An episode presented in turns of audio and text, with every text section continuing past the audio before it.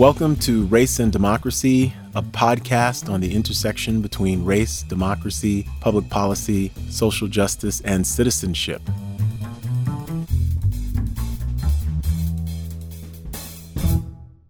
Okay, family, we are back. It's been a little while.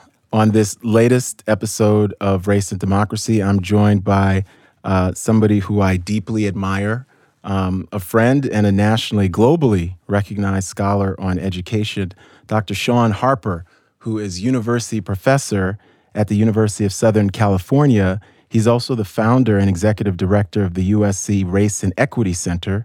Dr. Harper has published 12 books and is author of more than 100 peer reviewed articles and other academic publications. He has received honorary degrees from numerous places, including Georgetown University, and he is really the leading scholar on race and equity in the United States. So it's really a privilege. He's here today talking to me, but he's also doing uh, William C. Powers' keynote. Shaun Harper, welcome to Race and Democracy. My brother, it's great to see you. Thanks for having me. Well, I want to get down to it because I never like to date the show, so I'm not going to say the date we're in, but certainly the year we're in is 2022. And we're having so many controversies about critical race theory. What is it? How is it affecting K through 12 education? But I live in Texas now. I'm a native New Yorker transplanted to Texas. And Texas, Virginia, Florida, these are some of the leading states that have banned the teaching of black history. Oh, I know by, by labeling it cri- critical race theory. So I want to get down in terms of what can we what can we do about this banning of really black history, um, especially this comes really just two years after the racial and political reckoning of 2020, George Floyd, Breonna Taylor. Sure. Well, first off, let me just completely disrupt your norms that you've established. I am unapologetically going to date this episode. Uh, this episode is occurring during the week that your amazing book, The Third Reconstruction, was released. I am loving the book so far. Congratulations. Thank you for writing it. It is such an important contribution. I'm glad it's out. I want everybody, and I mean everybody under the sound of my voice, to rush out and get it and read it and share it and engage with others about it. So, hey, thank you. All right, what what should we do? I think several things. Black folks, first and, and foremost, must continue to insist on an accurate and full teaching of America's racial past and present. I'm going to come back to the and present part. I think that's important. Look, I think that we obviously need our Latinx brothers, sisters, and genderqueer coalition members Asian American and Pacific Islander folks to stand alongside us, indigenous folks, and lots of white people to also stand up for the teaching of the truth. But I don't know, like I think it's got to be us, us black folks that, you know, really flex our collective muscle and, you know, speak in a unified voice of high expectation that, you know, the truth about us and what has been done to us and what continues to happen to us the good and the bad, right? I'm not talking about just domestic terrorism. I'm also talking about black joy, black love, black music, black artistry, as well as the continuation of structural and systemic racism and the ways in which it plays itself out in some really grotesque, uh, very violent ways um, in, in, black communities. All of it, right? So, black folks, we we got to be on the front lines of articulating that high expectation to educators and to our elected officials. And you know, Shaun, how does that story look? Because I've become, and this is connected to writing the third Reconstruction. Uh, the deeper I get as a scholar, and I'm 49, I turned 50 this year. Um, the more I think of myself as a storyteller, right? What kind of stories should be we we be sharing? Because I think one of the pushbacks um, that has been successful in creating fear and anxiety by one, mislabeling Black history, histories of the Holocaust, histories that make people feel, white people feel uncomfortable as critical race theory, where critical race theory is not that, something taught at law schools that basically just exposed how systemic racism was to the legal system in our legal history. But some of the pushback is it's going to make white people feel bad, white children feel bad. What should we do to alleviate that pushback? Because I, I fear that black history has now become, at least in the K through 12 sphere, and they're, they're coming for us in higher ed too, successfully smeared as critical race theory, something that's very, very negative, something that's going to make your children feel bad, your white children feel bad. Yeah. Let's start here.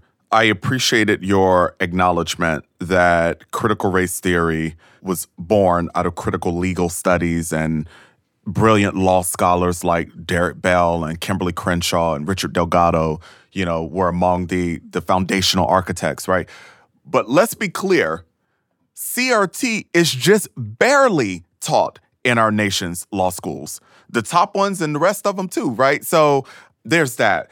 If if the place where it was supposed to be taught uh, is not the place that's teaching it, well, we're surely not teaching it to third graders. There's very little evidence. I've seen none. As a matter of fact, I have publicly and repeatedly called for a list of 50 K 12 educators. 50 anywhere in America. They ain't even got to all be in the same school or in the same district or even in the same state. Just find me 50 who were teaching critical race theory to K 12 school children. I'll wait.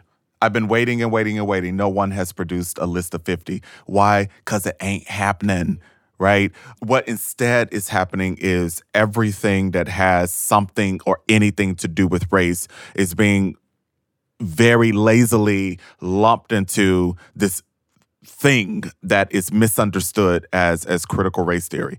So there's that. Now about the white kids feeling bad. Bless their hearts. Listen, I'm in the South. I'm from the South. So listen, I I, I am very familiar from? with the with the shade that underlines the bless your heart, right? Listen, Shaun, where are you from? I'm I'm I know where you're from, but I want our I am from Thomasville, Georgia, a racially segregated small town uh, in deep, deep, deep Georgia. We're not talking Atlanta. We're not talking in the suburbs of Atlanta. We're talking right on the Georgia Florida border. It was really the birthplace of my intellectual curiosity about race, racial inequity, racial politics, and racial injustice because I saw it firsthand mm-hmm. in the way that it played itself out in my very segregated hometown. So I appreciate you allowing me the opportunity to establish my Southern credibility too. This isn't just like some liberal from California. No, I'm from the South. I lived there for 22 years. Okay, listen, let's get back though to white children feeling bad. Do we have any evidence of that? I'm a person who studies things quantitatively through surveys and qualitatively through interviews and focus groups. Are white children telling us that they're feeling bad? some of their mothers are making that claim and their parents in these town halls that were very highly publicized. We never saw the other side. We never saw black mothers saying that they they they they needed this history and this was very good for them. But we saw CNN and other places, Fox News, MSNBC. These were long lines, mm-hmm. long lines, and the parents were making that claim. Yeah, the parents. I want to talk to some 10-year-old white girls and I want to hear from them firsthand that they feel bad about themselves. Actually, I don't want to hear that. I don't expect to hear that. What I expect that I will hear from 10 year old white girls is that they want to be taught the truth, that they don't want to be deceived. They don't want to, you know, have a bad thing that has happened and continues to happen to people who are different from them be swept under the rug and you know they don't want to be lied to. That's what i fully expect 10 year old white girls would say to me. But let's let's test it out. If there is a program officer at a foundation or a very wealthy philanthropist who's listening to this episode who would like to give me money to study you know white children and their perspectives about being lied to um, i welcome that financial investment into my research agenda let me also say let me also say ain't it a privilege to be shielded and protected from feeling badly? Imagine how black folk and other people of color who are on the receiving end of these racial injustices and inequities and racial violence. Imagine how we feel. And I'm not on some like an eye for eye, like you know, we feel bad. Well, y'all should feel bad too. But ain't it a privilege for some folks to be shielded through an entire campaign, a coordinated campaign, from feeling badly? Let me be a responsible educator here. The folks that I know who teach about race in schools, we're not talking critical race theory, we're just talking about like just straight up racial moments in the United States. Those teachers, some of them are white, by the way, those teachers, I don't think it's their agenda to make children feel badly. That's not that's not the project. The project is to teach the truth. Yeah. I'll say one last thing about this. Shielding school children, white ones and children of color alike, from the truth about America's racial history is not new. I'm thinking about the incredible work of Jim Banks, a now professor emeritus at the University of Washington. Professor Banks did an analysis of textbooks, social studies textbooks, in elementary and middle schools, I believe, perhaps even high schools. And he specifically analyzed the depiction of slavery in those textbooks. Spoiler alert one of his findings was that slavery got so little airtime. So it, it, was such a abbreviated, really, we're talking a paragraph or two amount of coverage in in textbooks. There's that. But I think the more compelling, perhaps, the more compelling finding of his was whenever there were illustrations of enslaved Africans here in the Americas, they were always happy, smiling. Wow. As if their enslavement was a joyful, joyous time. Hmm. I do not want to rob our ancestors of the joy that they had to manufacture for themselves despite the terrorism that they were enduring. But let's be honest about the terrorism itself, right? They didn't have smiles on their faces as they were being whipped, as they had to pick cotton, as family members of theirs were being lynched that wasn't a, a, a, a joyful time. But yet, in the textbooks, when and if there are illustrations depicting slavery, that's what it looks like. So I think that that is, and Professor Banks has also reached this conclusion that that was intended to shield school children from the honest truth about that domestic terrorism. And how can we tell, how can we give them the honest truth? Because I want to, in terms of a conversation, I want to go out too, because you do so much consulting, you do a bunch of stuff uh, for companies and different things. And I think a lot of what you're doing is trying to share a story, craft a specific story that you then give people access to. But so often, as we've seen in American history through these periods of Reconstruction, there's a backlash even against an inclusive story. There's a backlash even against the story that says, look, we're going to talk about racism, we're going to talk about inequality, but also, like you suggest, we're going to also talk about the good things. We're going to talk about the victories, the successes, the times we've overcome, even if it's more brief than we want to admit, right? So, something like Selma to Montgomery, that is a moment in American history. The March on Washington, there's a moment, but then there's a day after, right? that moment.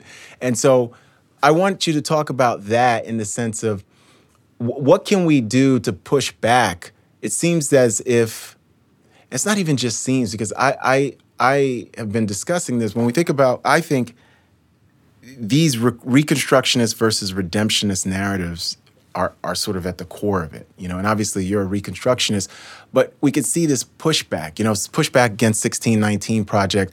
But you consult, you do all these things. What can we do? Like, how can we have that reconstructionist narrative, that that narrative that supports multiracial democracy, be that consensus building narrative. And again, for a time it was. I think from 63 to 2013, that's how you get Barack Obama. That's how you get me and you, really. You know, we we couldn't have existed 1900 to 1950 and had this kind of success. Not, not at all. This school wouldn't have let me in as a student, let alone a teacher, between 1900 and 1950. You know, I don't know how USC's history is, but I know this history. so much to to unpack there, all of it good. Let me start here by saying that my approach as I work with corporate executives and elected officials and leaders across industries within and outside of education. I try to help them reconcile, if you will, their espoused and enacted values. I've not yet met a leader, I'm sure they exist, but I haven't met them. I've not yet met a leader who says, I don't care nothing about diversity, equity, and inclusion. In fact, they often, almost always say the exact opposite. Oh, that's so important. It's one of our highest values, and so on. Well, if you're going to say that so publicly and repeatedly, well, then you can't say, but we're not going to grapple with our realities as a part of that. It's a contradiction, right? So I try to help them, first off, through data, evidence, and research understand what those realities are. What are the lived experiences of your employees of color? What are the perspectives of your customers, clients, and constituents who are people of color? What do they say about you? You ought to know that, right? Wouldn't wouldn't you want to know that? If you're going to be over here declaring that DEI is such a important value of yours and, and, and the company's. So there's that. There's the reconciling of the espoused espoused and enacted. I also attempt to help leaders understand the benefits of giving DEI broadly and racial equity specifically the time and attention that they deserve.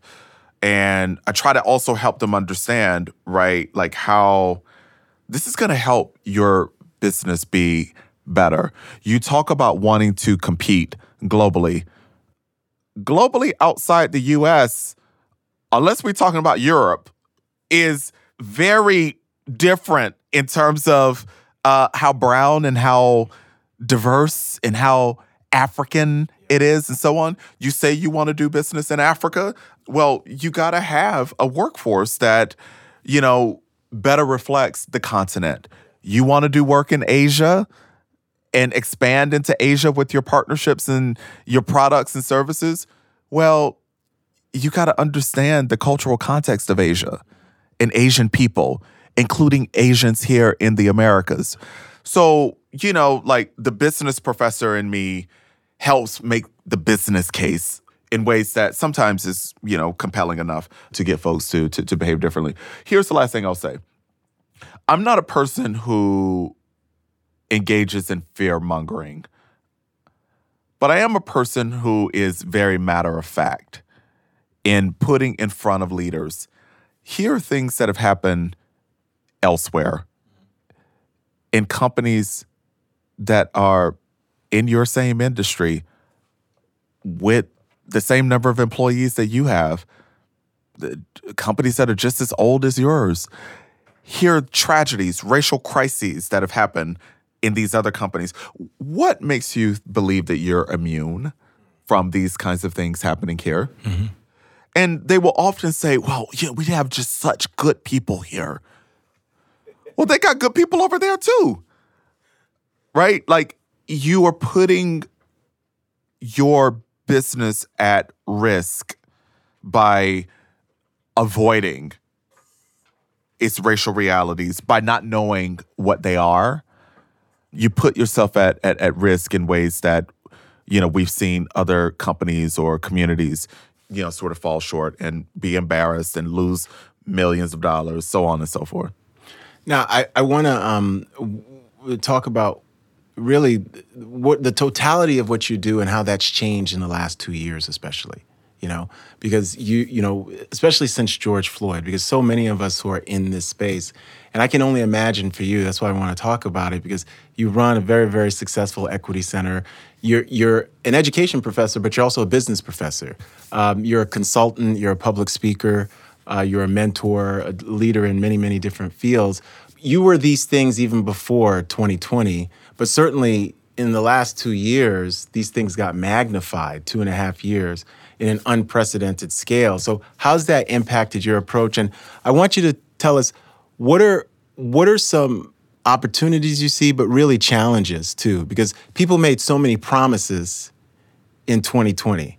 And I'm sure you were in at a very high level on some of these promises. And I want you to, um, yeah, just discuss that, you know? And even, you know, me and you are both sports fans. So, so I'm a big sports fan. I grew up in New York City. I'm still a Knick fan. yeah, and don't don't make fun. I'm I'm a I'm a Giants Jets fan. I'm a Yankees fan. And when I I grew up as a Yankee fan, where we didn't win anything from '79 to '95. Um, Derek Jeter is one of my favorite players, but I started off loving Dave Winfield and Reggie Jackson, right? Don Mattingly. So um, I want you to talk about sports too and how this impacts sports because too often, and I'm a big pop culture fan. I love the movies. I love music. Love all of it. In certain ways, I thought that's what I was going to write about when I got my PhD, and I just write about other things for the most part. I still have time though. I want to talk about all of it. Yeah, how's that impacted you, both on the leadership business side, but also just on that other side too? Let me start with a major shout out to my team at the USC Race and Equity Center. Honestly, the work that I do would be largely impossible without them, those 28 full time employees who enable us to work with K 12 schools and districts, colleges and universities, as well as companies, businesses, agencies, and firms. So, one of the things that we have done over these past two years since the murders of Breonna Taylor and George Floyd and Ahmaud Arbery, we have been able to hire more people and expand our bench at the center. You know, we've more than doubled in size, for example, over the past, you know, three years. Um, so, you know, we've had to scale up to be more helpful to more places. So there's that.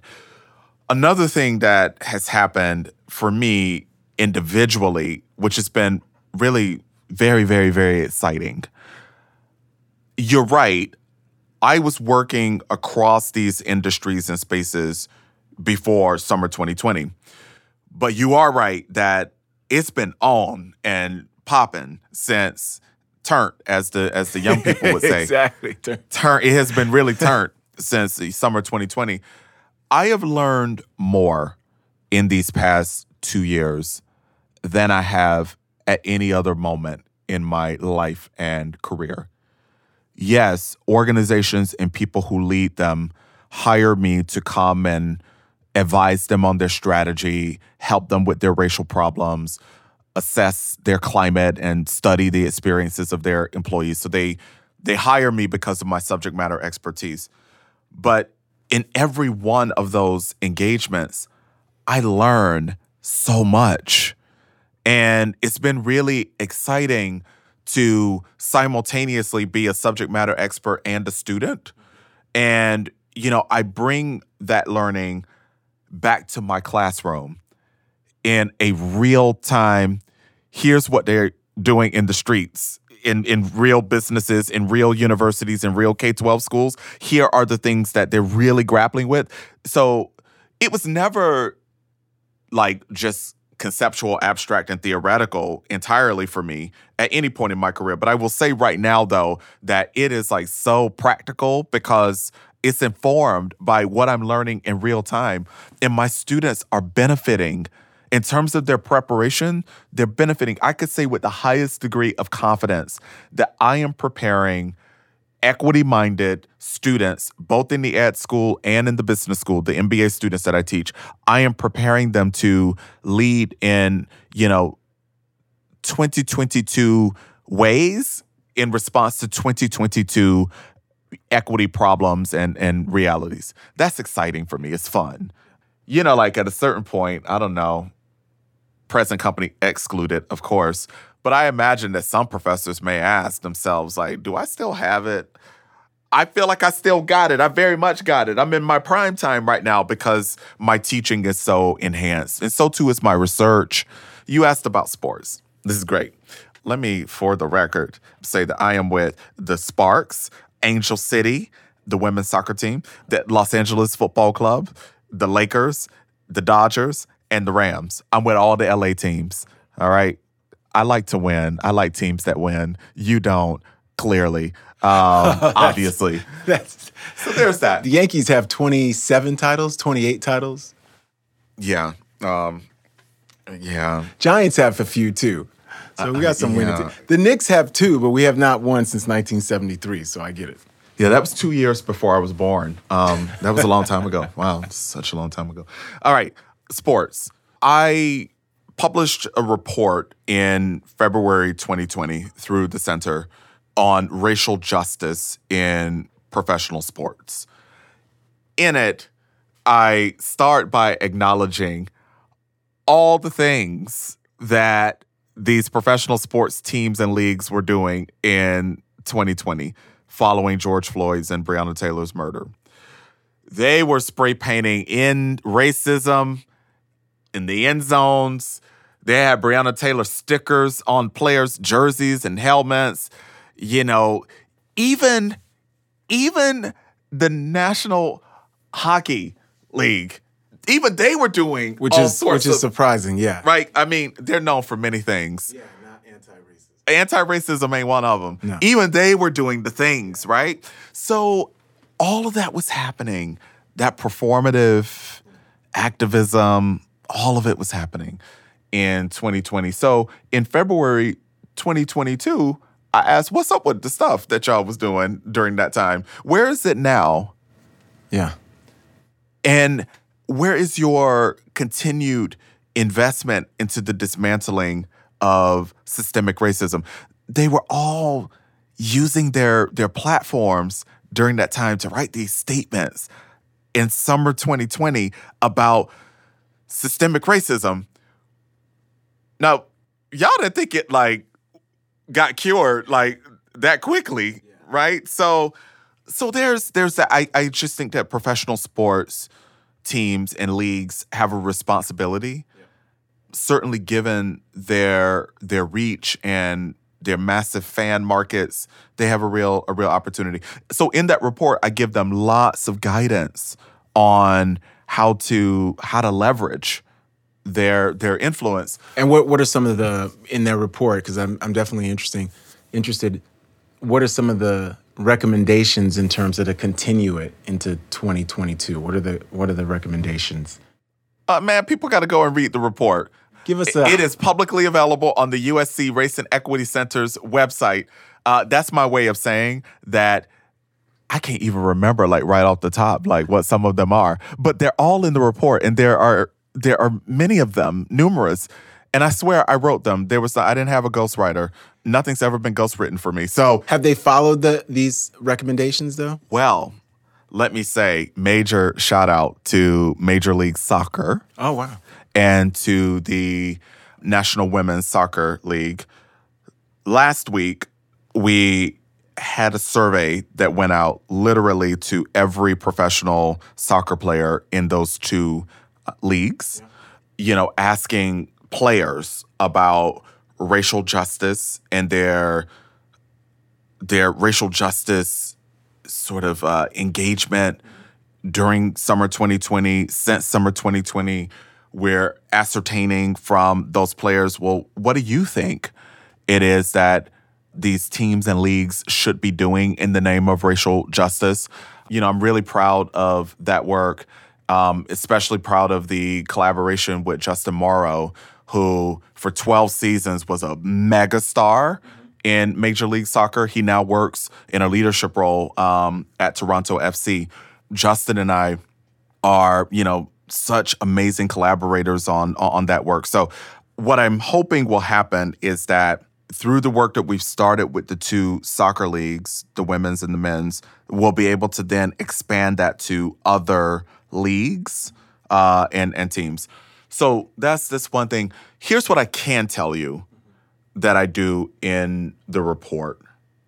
I have like a page and a half of questions that professional sports leagues should ask themselves. They're literally questions. If you're going to say that you are committed to racial justice, ask yourself these questions, right? As individuals as well as as uh, organizations, those questions demand a real grappling with the the reality that we've dropped the ball yeah. since summer 2020. Yeah. I wrote a piece in Forbes three weeks ago. I read that piece. And it was titled Pro Sports Teams Are Dropping the Ball on Racial Justice. It's because I, I it's not a belief. It's because they are when we do a relative comparison between two years ago and now. All right. Um, this is sort of like nearing the end of our conversation. What are the things that make you tick? Um, you know, both as a scholar, as a consultant, as a person. What are the things that inspire you? Because so often, one of the things I've done over the last couple of years since Breonna Taylor and George Floyd is read a lot more on um, Black folks and wellness, Black folks, um, and you know what it uh, what they're doing to make themselves well against sort of the trauma of the everyday, right? Because uh, even people who are have access in our elites face trauma, um, and and a lot of times people think they don't. Not trying to compare their trauma to somebody who's incarcerated or somebody sure. who's who's who's facing even a, a different specific set of circumstances, but they do face trauma really day to day. Wealth doesn't prevent you from trauma. Nice home, none of it. What are the things that inspire you? What are the things that keep you going? I think of you as somebody who's an optimistic leader. I'm in that boat in terms of that optimism.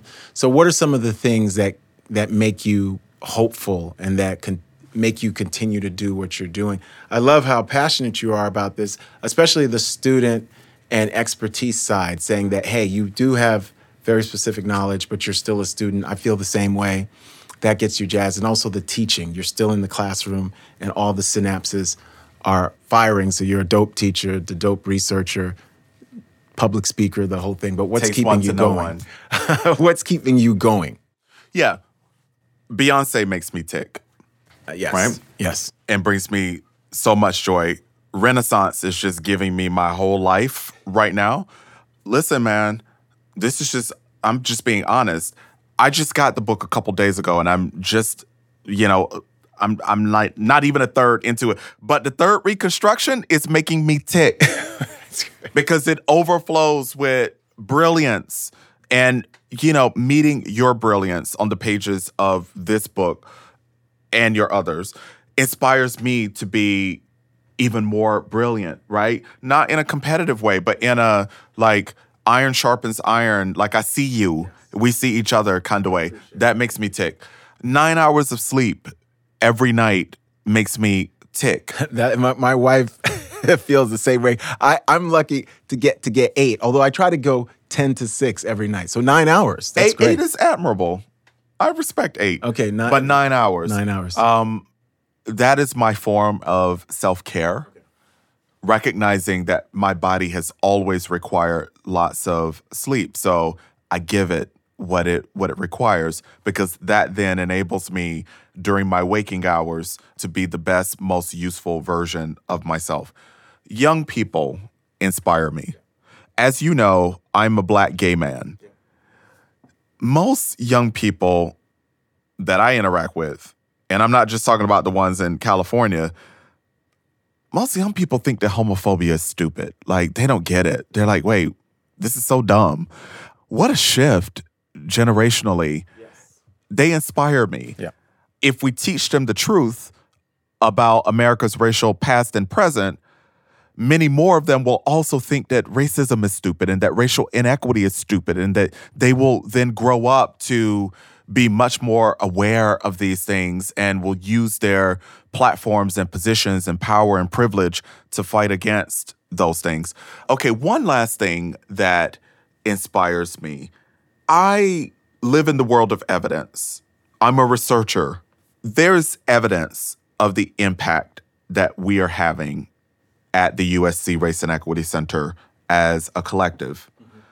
I also see right before my very eyes. I don't even have to, sometimes I don't even have to survey people or interview them or anything. I could see the change happening before my very eyes as I work with companies and organizations and universities and school districts who are benefiting from the strategy that we've co-developed with them, the tools that I've given them, the advice and, and so on, and the data that I've furnished for them. That inspires me because frankly, it confirms I'm not wasting my time here. I'm not running around in circles and nothing's happening. I see evidence of things happening right before my very eyes that are observable, but then also that are measurable and we measure things in the center that I lead. So that inspires me to to keep going and to attempt to be as useful as a person, as useful of an American as I can be in my ongoing relentless pursuit of racial justice and racial equity. All right, and my my final uh, question is like, what what gives you hope right now in 2022? Is there anything on the horizon that's giving you hope in terms of for the equity work that you do, hope in any space. And that could be, you know, could be a television show, it could be, you know, going to church, it could be your grandmother, your mother, it could be anything. So the work you and I do demands hope. Otherwise, there'd be no reason to do it. As I think about what remains of 2022, and certainly as I think about the years ahead of us, one thing that gives me hope, I think that there increasingly is growing impatience with incrementalism. Summer 2020 was such a powerful moment in time, and the movement for Black Lives is such a powerful movement and I thought during that time, okay, this is it. This is the the point at which we're going to overthrow incrementalism and you know really go for big, enduring, sustainable change. That moment kind of came and went, but I'm convinced that there will be other moments. Hopefully, those other moments are not in the aftermath of the murders of unarmed Black people I don't want that to be always the the catalyst for these kinds of moments and opportunities. But I am hopeful that as you and I and others continue to raise consciousness and to teach the nation about its racial realities, I respect your stance for sure as a historian, but also those injustices aren't just in the past. I mean, there are things that have happened in the past hour that have been violent against black and brown and Asian American folk and indigenous folks. So I think that as we continue to raise the consciousness and teach the truth, I'm hopeful that more Americans will accept the responsibility to do more with that truth and not in an incremental kind of way, but in a massive, major like fashion. What a terrible response to your question. Um, no, no, that's good. I mean, I think I wanted us to think about hope and leave the conversation because I think I'm still very hopeful. I think we're still in this period of reconstruction. I actually think that since 2008 and it's not it's not over and I think we've seen both the progress and juxtaposed by the backlash um, and we continue to see it. Uh, and it's not just elections; it's just in our day to day. It's how our institutions are responding. So I'm I'm actually still very hopeful. I've been talking to my friend Shaun Harper. This has been a fantastic discussion. Uh, Dr. Shaun Harper is a university professor, one of the few at University of Southern California. For people who don't know, university professor is the highest level of endowment that you can have really at, at any any university. He's also the founder and executive director of the USC Race and Equity Center, uh, which has a massive portfolio, has their hands in so many different pots, from K through 12 to businesses, consulting leaders. Uh, he's been the recipient of so many different honors, including an honorary degree uh, from Georgetown University. Really, one of the the, the best people uh, in the world um, leading the fight on race and equity, both in schools and education, but also in business and other fields. It's really been a pleasure and a treat. We're really honored to have him as our guest. Dr. Shaun Harper, thank you so much. The pleasure's been all mine. And again, congrats on the book. Oh, thank you. Thank you. That that's really meaningful coming from you. Thank you. Thanks for listening to this episode, and you can check out related content on Twitter at Peniel Joseph. That's P E N I E L J O S E P H. And our website, csrd.lbj.utexas.edu. And the Center for Study of Race and Democracy is on Facebook as well. This podcast was recorded at the Liberal Arts Development Studio at the College of Liberal Arts at the University of Texas at Austin. Thank you.